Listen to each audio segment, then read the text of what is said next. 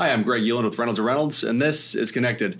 Today I have an in-person guest, in-studio guest. His name's Ken Wolf. Ken is the uh, supervisor of our Security Operations Center here at uh, Reynolds & Reynolds. Um, actually, just getting ready to move into the brand new facility. More to come on that. But uh, Ken, thanks so much for joining. Thanks. Thanks for having me here. Yep, absolutely. We thought it'd be a good time to uh, to have you on. Uh, October is Cybersecurity Awareness Month. I was, I was, learning as doing a little prep for our conversation yeah. that uh, this year is actually the 20th year of Cybersecurity Awareness Month. Yeah. I don't know if you're familiar with it or not, but. Yeah.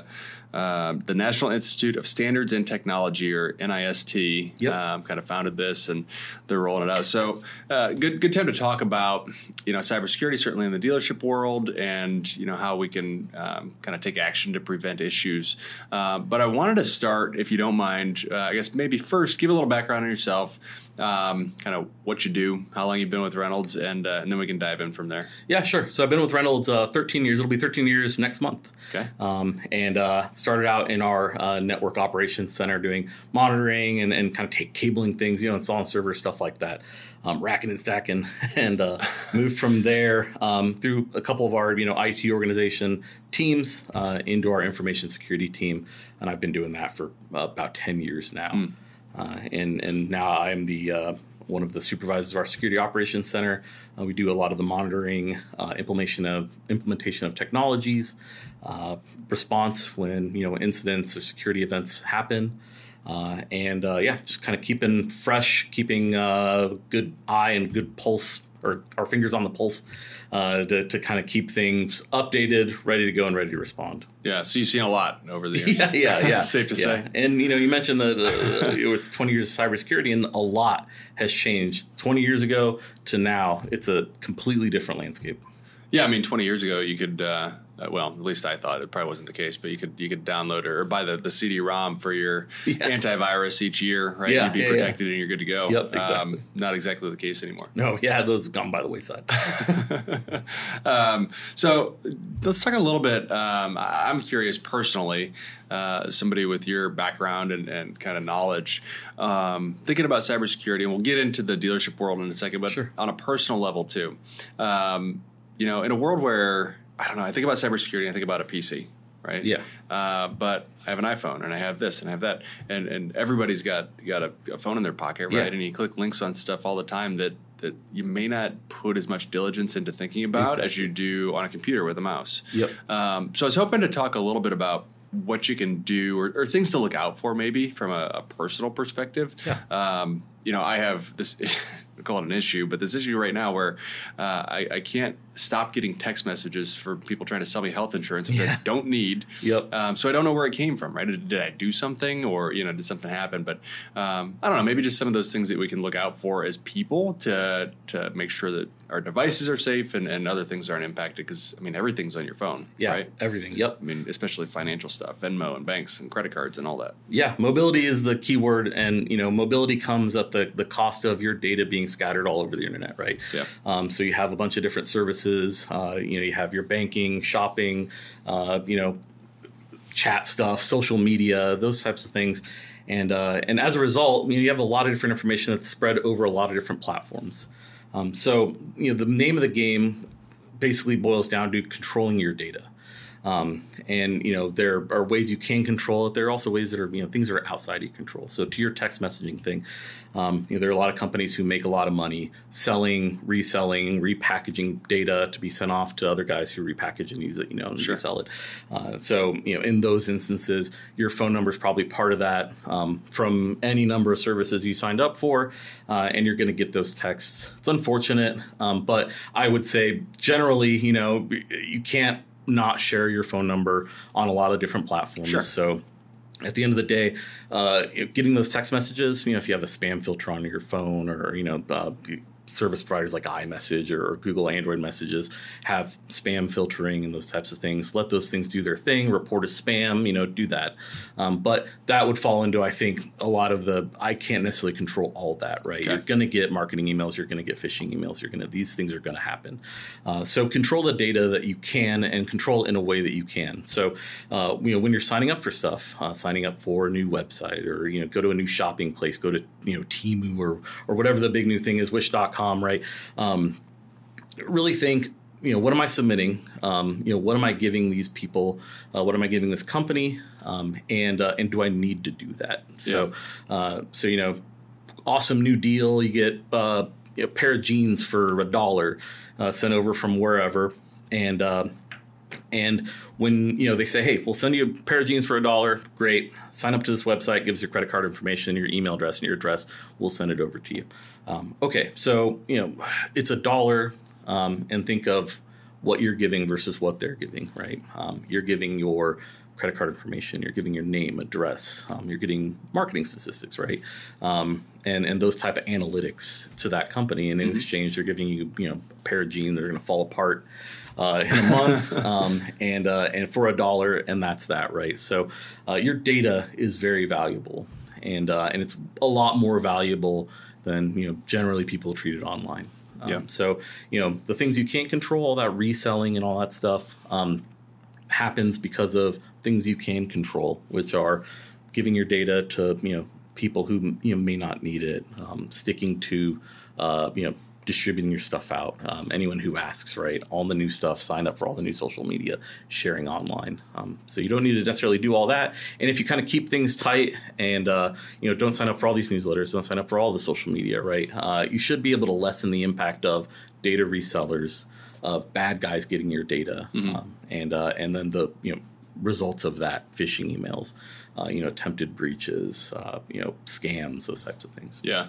So, what's the personal impact? You mentioned a phishing email, right? Yeah. I want to get into that in a little bit uh, on the business side. Um, and when we think about it on the business side, right? I click on a link in an email, and it, it and again, I want I want to talk to you about it because I'm, I'm a little fuzzy. But Yeah, sure. um, you know, you, you basically uh, give somebody access to a network, and in you know one example, right, to your PC where you can access the network, and then other information can be destroyed or, or blocked or whatever the case might be. Uh, but from a personal perspective, um, what's at risk?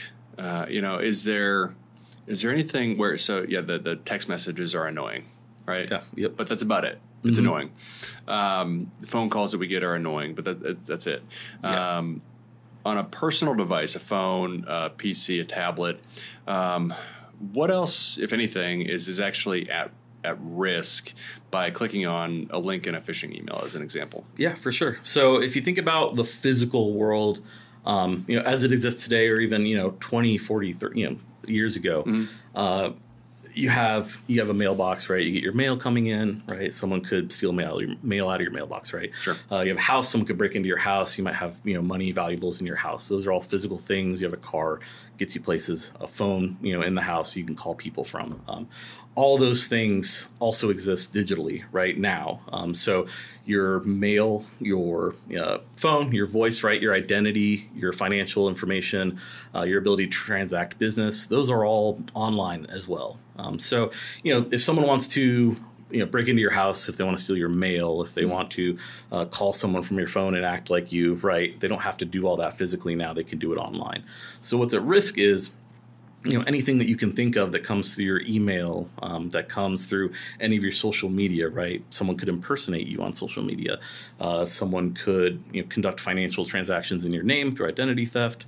Uh, they could text you or they can text other people from your phone if they have your contacts uh, and say hey this is so and so and hey i'm in a bind can you send me 20 bucks on venmo right um, it doesn't have to be big huge things but you know uh, people live on their phones people live using their digital identities um, so you know not to be too uh, grandiose about it but Right. it's your life online um, and uh, and yeah so that's what's at risk Okay. All right. So let, let's shift then. That's that's good. I'm processing a little bit, Yeah, obviously, yeah, but sure. uh, I want to shift into you know the business world. Um, that's really kind of the crux of our conversation. So thinking about that same thing from a dealership, you know, our, our audience.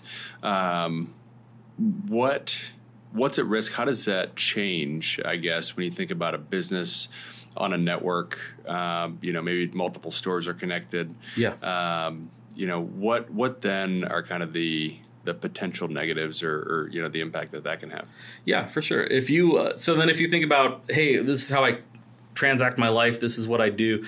Um, you know, all digitally for personal use, right? Um, a lot of that moves over to the business side too, right? Businesses transacted online. Business is all done online. Uh, if you think about you know. Uh, mail or social media marketing, email marketing, uh, online transactions, communication between vendors, between customers, those types of things, online reputation. Uh, all those things exist in the digital world and have a pretty significant impact on your business. Yeah. So if you think, uh, you know, everything that's digital, uh, can I exist as a business without it, or can I exist if uh, you know there's a severe information impact um, or criminal impact to those things, right? Um, can your business exist solely in the brick and mortar world, um, you know, by phone call and you know by mail and people walking in and out? Uh, and it's it's a pretty tough sell to say that for a lot of businesses, right? They need their social media, they have their reputation online, they have reviews online, um, and they transact business online, right? Emails come back and forth, pay a vendor, um, those types of things. Customers email in, hey, can I get a deal on this car? Uh, so yeah, that's what's at risk. It's a lot of different facets. Yeah. One of the things that I hear stories about a lot, um, that's terrifying, but Yeah. and I don't know how common it is, is uh, ransomware.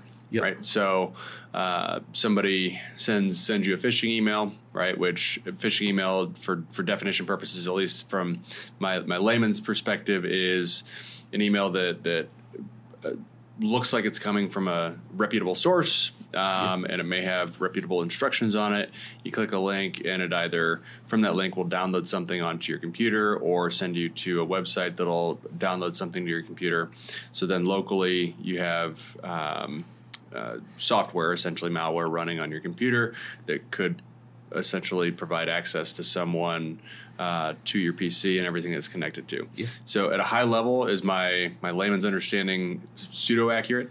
Yeah, I'd say yeah, yeah, the first part's perfect. So um, it's a scam email, basically, right? Yeah. Um, so and and, um, and then what the you know what they're trying to do is get you to do something. Right. Um, so that's that's the basics of it, right? Um, and do something might be. Uh, yeah, install this thing. It might be uh, sign into this thing. It might be even like, hey, send me a text message to this phone number. Um, you know, I'm I'm your boss. Send me a text message. I have something important to talk to you about, right? Or give me a call. I'd like to talk to you on the phone. Um, so it, it's just the in, the initial intrusion point that could you know go any different way, uh, but at the end of the day, they're trying to get you to do you know X, which is you know send them money, uh, you know install something for them to monitor your computer, give them your password, any of those things. Okay. So then what? Right. So take it to the next step, and, and I'm, what I'm getting to is this whole idea of ransomware. Like, but I'm trying to understand how it works. Right. Yeah. If you you're a bad guy, I'm a good guy. You send me an email. I click on a link, and it does something. Like what? What does it do? What are the mechanics of how someone would ultimately like what what actions would be taken Yeah. by you know a criminal? So in a ransomware scenario, yeah, you get that initial phishing email that Right. says, "Hey, um, you know, hey Greg, uh, you know, this is your insurance provider. I just need you to update these forms." Okay. Um, okay, click on this link. I'll get you the forms. Um, so you click on the link, and you know maybe instead of going to the insurance company website, uh, it sends you to this other website um, that says download the forms here. Okay. Um, now, if you're thinking of you know uh, you know insurance super insurance company right as a brand name, uh, instead of going to super insurance company, you go to you know uh, super superinsurancecompany.com right. Uh, lookalike domain is what they're called, and it's meant to fool you into thinking I think I'm at the right site. Um, so when you go there, uh, click on the download forms page, download a form what you think is a form, uh, open it up, and you know to the end user, if you're looking at the screen, nothing might happen, right? Um, and it's not going to be the the laughing skull, or it's not your computer's not going to melt right or anything, and like the Hollywood stuff. Uh, you probably won't see anything. Maybe you might see something pop for a second, and then that's it, right? Yeah. Um, on the background, though, a lot of different stuff is going on. A lot of stuff is is automated 90% of the way. So in the background, what's happening is uh, you know, things are getting installed. You're getting backdoors installed on your computer for someone to remotely access your computer. Uh, it might be checking what kind so of files. um, pause there. So like, how does that work? Yeah, sure. So for somebody that doesn't isn't familiar with somebody logging into your computer or a backdoor, like you mentioned, like what is that a piece of software? Like what is that? Yep, yeah, it's a piece of software that allows someone to access your computer. It might be using something that's already built into the computer, uh, just not activated or, or set up yet, Okay. or it might be using an entirely different or novel piece of software that allows someone to, to access it. It might be something where on the other end, they're just looking at lines of code they can type in, um, or it might be something where it's a full fledged picture of your desktop that can watch you in real time, you know, moving your mouse around and stuff like that. So, uh, so yeah, they're seeing that. um, and more importantly, you know they can do stuff uh, to your computer. Um, and uh, mentioned the automated part, so a lot of that's automated. Going through its checks, might reach out, grab files from here or there on the internet on websites that Bad Guy controls. Okay. Um, different packages to install or to configure the uh, the end ransomware package on your computer. Yeah. Uh, now, once it gets to a certain point, it's going to check in with the bad guy's website somewhere out in the world and say, "Hey, I got one on the hook. You know, I got a live one." Uh, and bad guy sees that notification, and you know, best case scenario for you, he sees it, he's doing other stuff. Maybe he doesn't worry about it, doesn't care about it, and then that's it, right?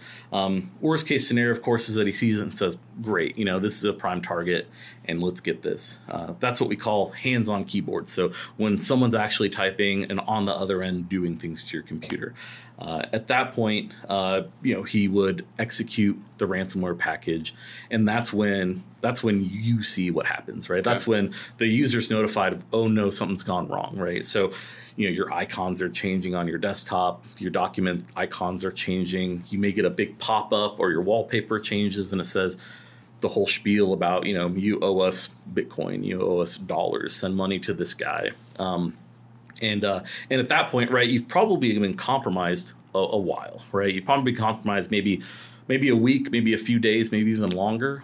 Um, and it was just you're on the attacker's timeline. Uh, at that point, you know you're kind of stuck, and that that's the that's the end that's the end game right there. So how does that work? Do they adjust like permissions where you can't access things? So I log in to my PC, right, with my Yep. username and my password. Yep.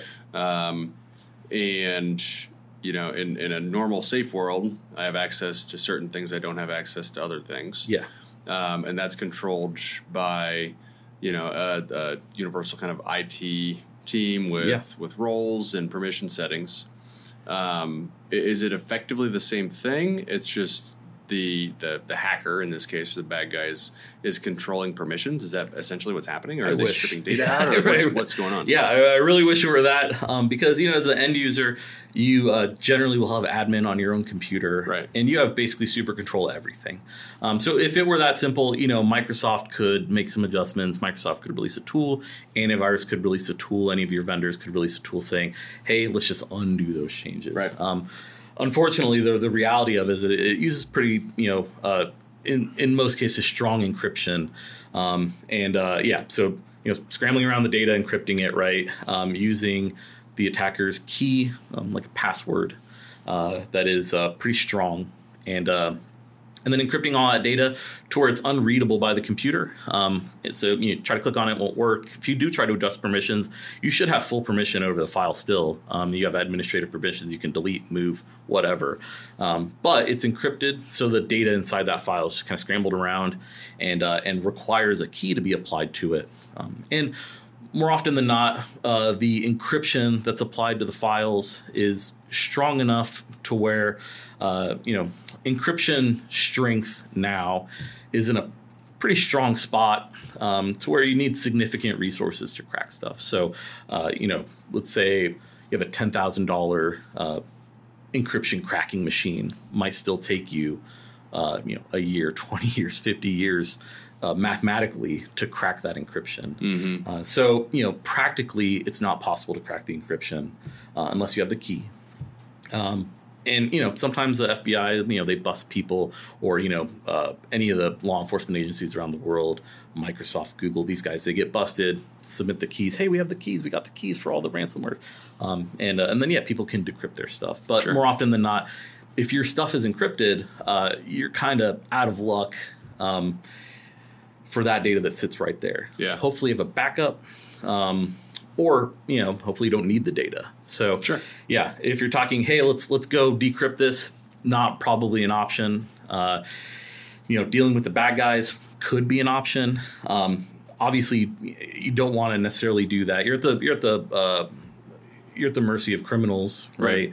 Um, you pay them ten bucks, they might say, "Give me a hundred, you know, Yeah. and then give me a thousand, right? Um, so, best case scenario, you have a backup of the data, or you don't need the data. Mm-hmm. Just kiss it goodbye, wipe your computer, start fresh, and uh, and then just try to forget it ever happened. Yeah. Um, but you know, worst case scenario, you have valuable stuff that's locked away um, with keys that someone controls. You know, halfway across the world that uh, you don't have any chance of getting unless you you know bow to their requests, and that's really it. Yeah. Yeah. Huh. Um, so backups. That's an important an important step. Correct. Yeah, having Okay. backups. Anything that you don't ever want to lose, um, have a backup of it somewhere. Right. Have Yeah. a backup of it online. Have a backup of it on another computer. Um, you know, use tools that are available within whatever you're using. So, you know, Google Photos has a backup solution, right? Send it out there. Apple Photos, iCloud, like those types of things uh, have backup mechanisms in them. Right. Um, and you know, you're probably not going to be attacked by super big bad you know ransomware guy right? Um, he wants to attack people with a lot of money. Um, he doesn't want uh, for all that he's doing right uh, he's you know sending you this malware. Um, you send malware out uh, antivirus companies see it right? They d- develop detection mechanisms and defense mechanisms right? So uh, you may be burning one of your really cool tricks um, and uh, and so there's a risk on the attacker's part to attack you um, so you know when you're doing that you know he wants a big target he wants a big juicy target um, Yeah, but you think about a dealership, right? With one, two, five, 30 stores. Absolutely.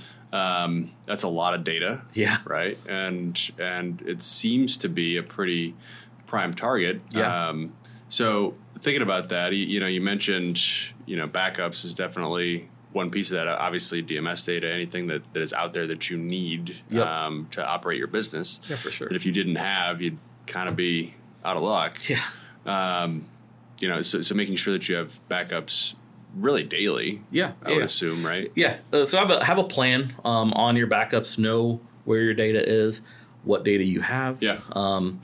Uh, and then you know make some reasonable uh, determination on where your backup strategy is at and how you want to implement that. Um, you know, can you live without a week of of that data? Maybe okay, weekly backups. Do you want to do daily small backups and do one week, you know, weekly big backup, one monthly big backup? Um, you know, how does offsite work, right? Um, you think about backups not necessarily in the hacker got all your stuff way, but hey, what happens if your uh, you know building catches fire? You know, heaven forbid, or or there's a flood, or you know there's a your building gets hit by lightning and you know your electric is fried, right? So a bunch of different things. Uh, could happen that are probably more plausible than, than a ransomware guy, um, but that affect your data all the same, right? Right. Your data is unusable if all your hard drives are underwater. Your data is Yeah. unusable if your hard drives are burned up, um, or you know if uh, if someone has the only password to it and they quit.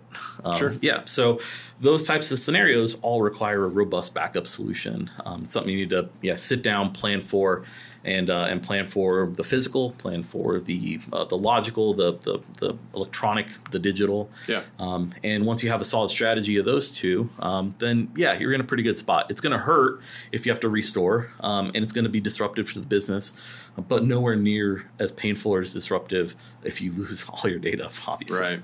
Right. So, what does that process look like to restore your data? Um, in in my my head, with no experience doing this, it's um, you know, all right, hit download and restore and, and you roll. Obviously, Yeah. that's not the case though. So, what what does that look like? You know, if and when because we're talking about backups, so we're assuming that. Um, at some point, something's going to happen, Yeah. right? That's why you have the backup so that Yep. you can then restore. But when you have to go to restore, what is what does that look like? What does that process look like? What does it feel like? Yeah, sure. Depends on the backup solution, but the general idea is uh, that you know you're going to go into your backup application, let's call it, um, and uh, and you know if you're restoring say indi- individual files or if you're restoring a computer's worth of files, say your Yeah. documents folder, right? Um, you're going to go into that backup solution and say, hey, what do you want to restore from when? And we say, I want the most recent backup of my documents folder. Um, so yeah, go in there, pull it out, and you know however many gigabytes it is terabytes it is um, it's going to you know transfer over to your computer if it's over the network or if you know, someone has a disk or a usb that they want to Sure. transfer it with. Um, you know if you have like a, a usb hard drive and you just take it over plug it in right pull all that stuff over. The backup solution you know it's it's uh, not necessarily it's it's not really anything uh, mysterious or magical or anything. It's it's transferring files from this place to that place um, you know applying in best case scenario, right, you want to do it implying some level of encryption so that if someone steals that, right, um, implying some level of encryption, um, and then it, it has innately in it some level of robustness. Uh, so, like, you know, I have a tape. Uh, tape backups are still a thing, right? Tape backups are robust. They last a long time. They don't degrade. So, I have a tape um, that holds a lot of data. I'm going to go ahead and lock it in a vault. Easy peasy. So, uh, so yeah, when it's time to undo that, just take the tape, plug it into your machine. Say, I want my documents folder from two months ago. You know, Yeah. um, and put that back on my computer. You know, takes an hour or two, ten minutes. You know, depending on how much, and uh, and then you're good to go. Okay. All right. So, what about not assuming somebody gets in? Right? How do we protect? What are what are other things we can do um, to keep security issues from happening in the first place? Right. So, Yeah. cybersecurity is a big deal. Um, you know, backups are great. You assume that at some point somebody's going to make a mistake, right? Yeah. So you got you know a thousand people in your organization. Um, somebody's going to get in a hurry at some point in time and click something they shouldn't have, and it's going to be a really bad day. Yeah. Um, but to your point, it's only a bad day for a little while. You can kind of restore everything. Uh, you have the data from last week, and yeah, but it's a little painful, but um, it's not crippling. Yeah. Um, so that that's good. But what if, like, how do we how do we prevent that that pain? Right? How Yeah. do we how do we even not get there? Well, let me introduce you to another scary scenario, which is that um, you know the the concept of ransomware, the concept of malware on your computer, of uh, remote control of your computer, Yep. um, you know, exists still today, and we see headlines for it all the time. You know, big hospital or big company, right, uh, attacked by ransomware, shut down by the bad guys. Um, not great, right? But uh, you know, one of the biggest attack surfaces that we see, one of the biggest risky things uh, we see is uh, identity, and specifically cloud identity. Okay. Um, so, you know, before, if we think about intrusion into your network, um, and you know, we talked about the history of cybersecurity a little bit. So this kind of harkens back to, hey, back in my day, not to be an old man about it, but uh, but you know, there used to be the concept of everything's kind of on the corporate network. Um, so your emails on the corporate network, and all your applications are on the corporate network. And you know, if someone wanted to get to it, they had to get into your building, they had to get on your computer, or they had to you know remote control your computer from somewhere else.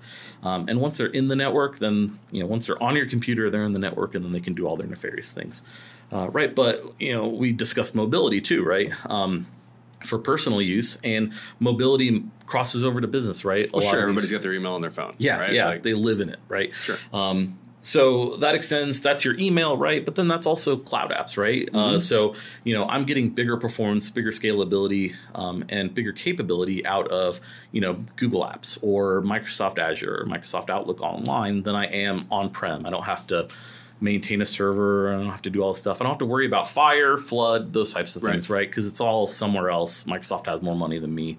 Uh, personally, definitely, but uh, but yeah, they have more money. and They can do all those things. They can do all the backups for you, and it's very enticing. So, um, so cloud, you know, exists. Your applications are in the cloud. Your identity is in the cloud. Uh, now, what that means is, right? I don't have to get into your network. I don't have to get into your corporate network and attack your servers and your this or that.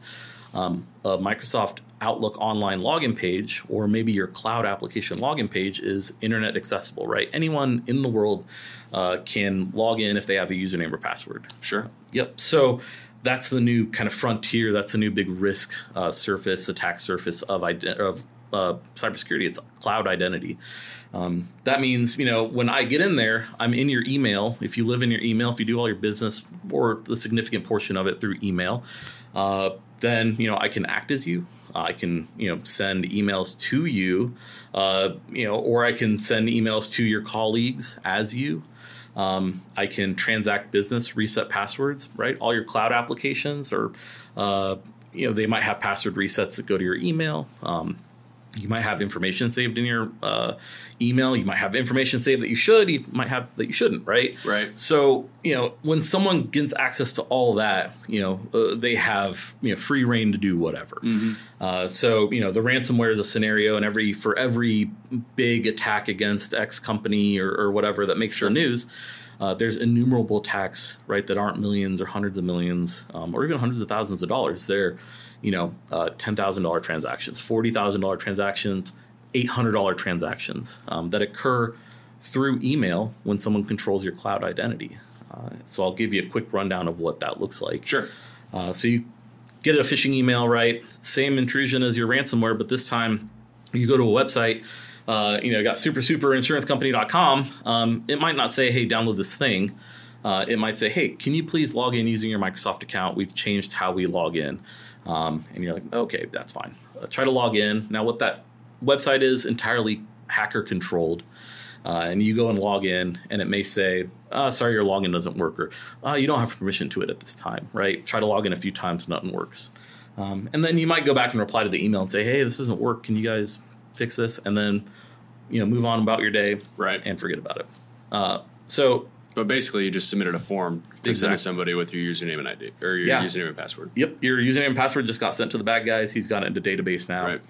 and uh, and he's sitting in a database of this many passwords, right? And he can go in and kind of do whatever. So they're going to get into your email uh, and scope things out. Who are you, right? Um, you know, if you Now, spend is that done? Sorry to interrupt. that's but- all right. So, is that done manually? Like, are there are there people that are doing this, Yeah. or is it because in my head it's like that's not scalable, right? Yeah. So, is there also the opportunity for software to do this uh, on behalf of a person?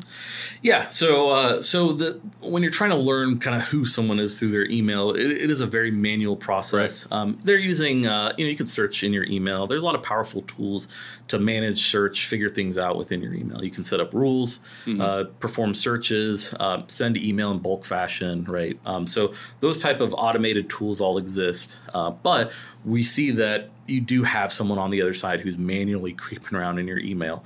Um, So and- the the scale is it fair to say the scale comes from the I guess the canvas of the the, the email, and then there's going to be some small percentage of those folks that end up clicking on that link and submitting their username and ID, or username and password. So then, from a scalability perspective, you're able to have a one to one or one to five or whatever the number is uh, relationship where where that one person can do that. Is I mean, is that a good kind Yeah. of correlation? Yeah, there's there's a, a bunch of different ways you can kind of achieve scale. Uh, attacks, you know, gathering information for attacks, gathering usernames and passwords, uh, gathering likely targets, those types of things um, can be done in an automated way. Uh, so yeah, you have your bad sites set up. Um, and then you have your emails going out, right, asking for usernames and passwords sent from compromised email addresses. Uh, and then you have so you have all those things. You have targets you're gathering, computer names, people names, email addresses, passwords, all that stuff, all happening automated. Um, but at the end of the day, you still have you you still have a requirement or a need for someone on the keyboard uh, that's able to look in there and see who is this guy and what does he do, or who, what is this company. Um, they do the reconnaissance, and that's all performed generally manually. You have some tools that you can say, I can go look this up or perform these lookups, look up this domain. What does this company do? Yeah. Um, how much money do they have? Um, so all those things. But a lot of times, you know, these guys go into it blind. You know, you see a lot of big attacks where uh, a ransomware group will perform an attack. They don't. They didn't have any idea necessarily what this company was or what it does. They're just asking for, hey, give me money. I don't really care, um, and then that's it. So, Yeah. so yeah, uh, yeah, manual review of who you are, um, and you know, so they're reading emails just as you are, and uh, and then they're able to kind of inject themselves into whatever they need to. If they want to send an email as you to a colleague, uh, as an example, you know we've seen this uh, many times. Uh, there's an invoice that needs to be paid, so you get an invoice in your email box, needs to be paid. Okay, easy. Um, and attacker might take that invoice that comes in, that bill, he'll scroll it away in a different folder. You can't see it, so you didn't see it. Okay, he replies as you uh, and sends it off to you know an accountant or accounts payable or whoever and says, hey, these guys need to be paid, but also, by the way, they changed their payment information and it needs to be sent to this new bank account instead of their old one. Um, if accounting comes back, you know, if they look at that email and say, that's so and so's email address, that's coming from internal to the network, right? Right. If you have a banner on your email that says, hey, watch out, this comes from outside the network, it wouldn't be that in this case because that's really that person's email, right? Yeah. So they see it, they say, accounts payable might say, sure, go for it. Yeah, it's paid, sends it back to so and so. Attacker might squirrel that confirmation away, and you may not know till a month or two later when that company says, "Hey, this is past due. You know, do you mind paying us?" Oh, I already paid that. You know, Right. um, and and now you're kind of in a pickle. But I mean, it's been a month, it's been two months, um, and you know that guy's long gone if he hasn't done it again. Um, he may kind of combine things, financial fraud, and then send out a bunch of phishing emails from your address. So, so yeah, it's what we see. Um, so do, there's the ransomware component of it. There's the big big hack component, the big breach component of it. But then there's just the daily, everyday. Hey, I'm going to steal eight hundred dollars, a thousand, ten, fifteen thousand. Yeah. All right. Um, so you've you've thoroughly kind of scared me. Yeah, yeah. Uh, no, I mean seriously, it's, Yeah. it's kind of just it's crazy how not simple, but you know how how plausible, how possible this stuff is. Yeah. So tactically, how do you keep it from happening? I mean, Sure. You know, realistically, if I'm a, if I'm a dealership, right, and I have 200 employees, 500 employees, 1,000 employees, um, generally there's a weak link somewhere. Yeah, yeah, right. yeah. So how do I minimize that risk? How do I keep this stuff from happening? Um, because yeah, it's I mean it's pretty scary. Yeah. So, you know, my job is information security. I live and breathe it, right? This is what I do every day. Um, and, you know, and I go home and research and I got labs and I'm doing nerd stuff, you know, all the time. um, and my kid's like, why are you such a nerd? You know? uh, and so like, so that's what I do, right? Um, but, you know, not everyone does that. The vast majority of people don't do that, right? They're doing business, right? They're selling cars. Yeah. Um, you know, they're doing accounting. Um, you know, they're uh, answering phones. They're setting up meetings, like all this stuff that's important to the flow of business. Um, but they don't necessarily have the time to be the weirdo in the lab doing all the stuff, right? Um, and so, one of the first things we need is we need just a basic protection package for that organization, right? So you have to make sure you have endpoint protection. That's like your antivirus, anti-malware Yep. stuff. Um, you know, you have you have your good firewalls, right? Email filtering for phishing and spam, uh, web filtering to make sure no one's clicking on the wrong stuff. Um, and those types of protections in place, um, network monitoring, all those tools, right? Uh, so you need a good partner, um, unless you're doing it yourself, that's going to be able to have a, a solid suite of protections that are going to give you just the basic layer. So uh, we like to use the term called defense in depth, right? If you think about it like uh, the movie Home Alone, where the kid's trying to keep the bad guys from coming Right. into the house, right?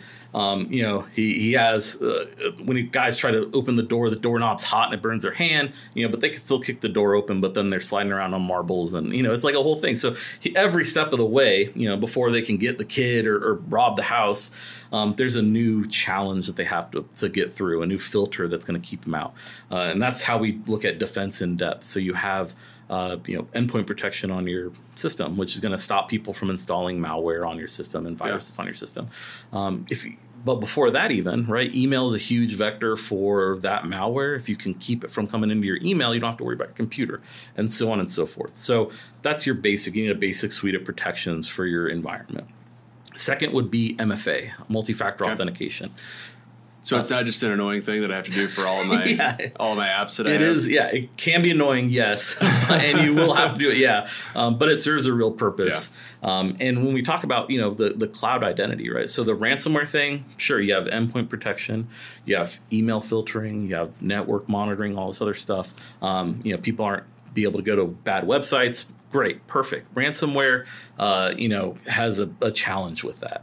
Um, now it comes to what's going on in your cloud identity, right? If I, uh, you know, if I steal your password by installing malware on your computer and doing all this complicated hacker stuff, uh, you know, that's one way to go about things. But I could also ask you for your password, right? You're probably going to say no, and a thousand people are going to say no. Um, but you know, out of those thousand, out of those thousand and one, maybe that one person says yes, right? Um, and that's effectively what they're doing. They're just, hey, can I use your password? And they say, sure, you know, inadvertently, right?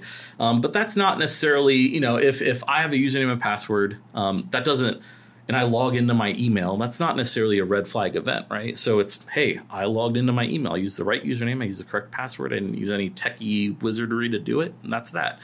Um, so how do we, you know, how do we keep a handle on that? How do we prevent someone who has your username and password from logging? And that's what MFA is for. Yeah, well, and even the example you gave earlier about resetting your password. Yep. right? So you get that that text message or whatever that's, um, hey, you know, enter the, this is your security code.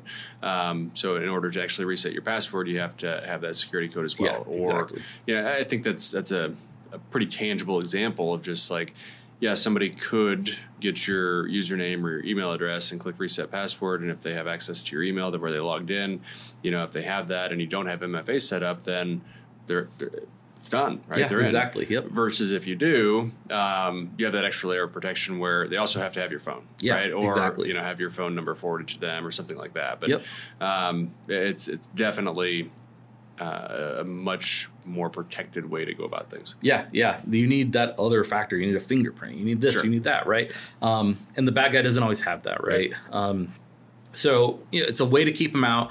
Usernames and passwords get leaked all the time. Uh, that's just a, a reality of our world.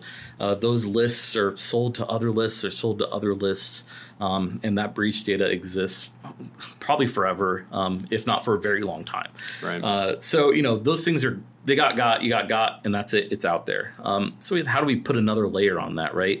Um, you know, it's it's having a, a key and a deadbolt secondary key. You know, it's Sure. it's two things, right? So, uh, so MFA important, and have that really anywhere anywhere that you care to protect. Honestly, um, so you know, if it's important, if it's accessible over the cloud, or if you think someone can get onto it or get access to it, uh, then it needs to be protected by MFA. So that includes.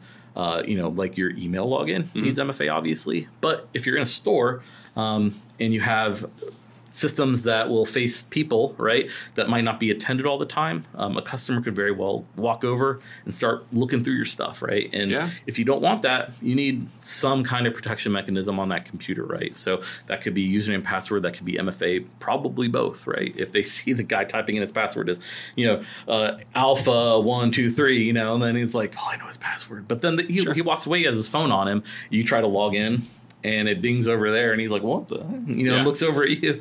And so yeah so having it there um, mfa key. Uh, so yeah if you care about it you should probably put mfa on it. Yeah. uh, i would say the third is we have all these technological things that we can prevent um, you know. So uh, we have you know tech that stops things from happening tech that keeps you safe. Um, but you know there's another component of it. It's a human component. So if we're looking at uh, you know say that you have a partner um, or you do it yourself and you, you have this cool suite of tech um, it's like the latest and greatest cool stuff um, you have mfa everywhere uh, you're super hyped on it you're really excited about this is I, i've got it it's fort knox right um, perfect but you know if someone gives the the bad guys to the key to Fort Knox, right? Yeah. Someone who's in Fort Knox and they're like, "Hey, here, you know, bad guy can ask for it, right? Hey, can I have the key to Fort Knox? Yeah, sure, you go. You know, don't tell anyone." Um, so you need to train your people and have good policies uh, so that they're aware. Like I said, not everyone lives and breathes this stuff. Not a lot of people don't. It's very complicated, gross stuff to get into. Yeah. Um, so, you know, give people a, a level of understanding um, that can really impact their day to day and is, you know, actionable, clear, concise. This is, you know, what to look for. Don't do this. Don't do this. Do this. Right. Um, and have a, a comprehensive and solid training program. It doesn't have to be, you know, five hours of dry content. You know, people at the end of it, they're like, oh, I don't even remember anything. I just want to go home. You know, Right. um, you have good, uh, good, you know, knowledge, concise, easy to understand uh, training. Yeah. As well, you have good policies uh, to stop the con stuff or stop stuff that you know might get through the technical controls because they're expected normal business behavior, uh, but uh, are things that make people stop and pause and go, should I do this or not? Yeah. If we look at the vendor payment that's intercepted, Yeah. uh, someone calls accounts payable and they say, hey, can we update our vendor payment information? It's this new bank account, right? Uh, you know, if that's enough for them to, to make the change and send the money, you know, that's probably not good enough. Uh, Yeah. So if accounts payable or whoever takes a second to say, okay, our policy is we can make changes, that's fine, but we need to verify with a known source over on the other side. And you know we can call up Super Insurance and say, "Hey, uh, we just got a, an email. Um, you know, you're my contact. I've talked to you before. Uh, is this legit?" And they say, "No, don't do it." You know, um, and, and then you say, "Okay, great, dodged a bullet, right?" Right. Um, but you know, changing account information is a, a normal and expected part of business uh, that people can uh, utilize for nefarious purposes. Yeah, yeah. No, it's good. It's good stuff. Um, so you said you know kind of your your your software safeguards, right? Yep. Your hardware safeguards, um, MFA, Yep. and training, education. Yep, are the education. Yep, kind of pillars. policies. It's good. Um, well, Ken, it's been uh, it's been a fun conversation. I want to be respectful of your time, though. Yeah, so, sure. um, I don't know if there's anything else that uh, that we haven't touched on that you want to make sure we hit on today. Um, and if not, that, that's fine. But uh, obviously, if there's anything that we haven't touched on that we should, uh, Yeah. happy to. I'd say uh, so. You know, we have all the tech stuff, which is really cool. That's that's like my jam. I love it. Um, but you know, there, there's an important part of it, and that's the compliance and regulation sphere of things. Um, and and those are you know things like the FTC safeguards yeah. um, and other uh, compliance and uh, you know regulations, whether they're industry regulations, whether they're law, um, government regulations that require you to do certain things. So uh, if we're looking at things like FTC safeguards, they're requiring you to encrypt your data. They're requiring to know where your data is and what data you have. Right. Um, so all those things uh, you know, they're not going to spell out, um, you know, you need to have this type of encryption and it needs to be like this and this strong and these keys need to be stored there. Um, you know, they're not going to say that. They're going to say you need to encrypt your stuff, right? Mm-hmm. Um, which is an important starting point, jumping off point for security. They're going to have a whole bunch of requirements that say you need to encrypt your stuff, you need to do this, that, that. Um, and and when you see it, you say, I need MFA. Okay, I didn't realize that. I need MFA. Uh, I need to be encrypting stuff. I need to know where my data is and right. what data I have. Like, are we storing, you know, uh, scans of driver's license uh, in our emails? Are we storing it like, you know, uh, am I writing down social security numbers on a pad and paper? Yeah. Um, so those types of things will get you going, right? And there's, you know, there's the penalty for bad tech is that your business gets owned, right? It gets you know intruded on by the bad guys. You lose a lot of money, et cetera, et cetera, right? Um, but then the penalty for noncompliance, right, to governments, there's you know you're breaking the law, or or you're not allowed to use X Y Z technology or use this vendor or whatever. Yeah. So and fines. Uh, yeah, exactly. Yeah. Yep, fines. Um, so you know, compliance is a tool to get you started and get you in the right frame of mind. Uh, in terms of the tech solutions of it. Um, it's a critical part of business. Obviously, you know, if you're not in compliance, you know, you can't do business. So, critical part of business, um, something to think about. And and you know, if you combine that with the tech part of it, making sure you have a, a partner that does both, basically, that can tell you, hey, this is what you need compliance wise to comply with that you need these technologies um, and not just the checkbox like yeah i did it right mm-hmm. i installed a lock but I gave everyone a key, right? Yeah. Um, so you know, yeah, install the lock, but you know, your partner is going to be able to tell you install the lock, but then you know, don't give everyone the key. Keep two copies of it. Keep one locked over here. Give one to this person. Um, and you know, the tech side, we can implement that. So say, right. yeah, we have this technology. It'll keep your key safe we're good to go. So yeah, compliance just as easily an important part as technology. They go hand in hand. Yeah. Good stuff. Good stuff. Well, Ken Wolf, thanks so much yeah. for uh, for talking today. This really was a fun conversation. Um, happy, I think, Cybersecurity Month. I don't know. You know, yeah, uh, yeah. yeah. it, it be, keeps me up at night. yeah, it can be a little doom and gloom, but uh, no, really good information. I definitely appreciate it. So, thanks so much for uh, for hopping on. Yeah, absolutely. Thank you. That was a fun conversation with Ken Wolf, uh, supervisor of our security operations center here at Reynolds. Uh, Ken obviously has a ton of knowledge. Uh, some of that conversation felt a little bit uh, scary, I guess, for lack of a better word, but uh, good information to prevent a lot of these issues that come with cybersecurity. So, uh, happy, happy Cybersecurity Awareness Month. And before we hop off, don't forget you can watch or listen to all episodes of Connected on YouTube, Apple, or Spotify podcasts. Make sure to hit subscribe so you're notified every other week when new episodes are released. Thanks so much, and we'll see you in two weeks.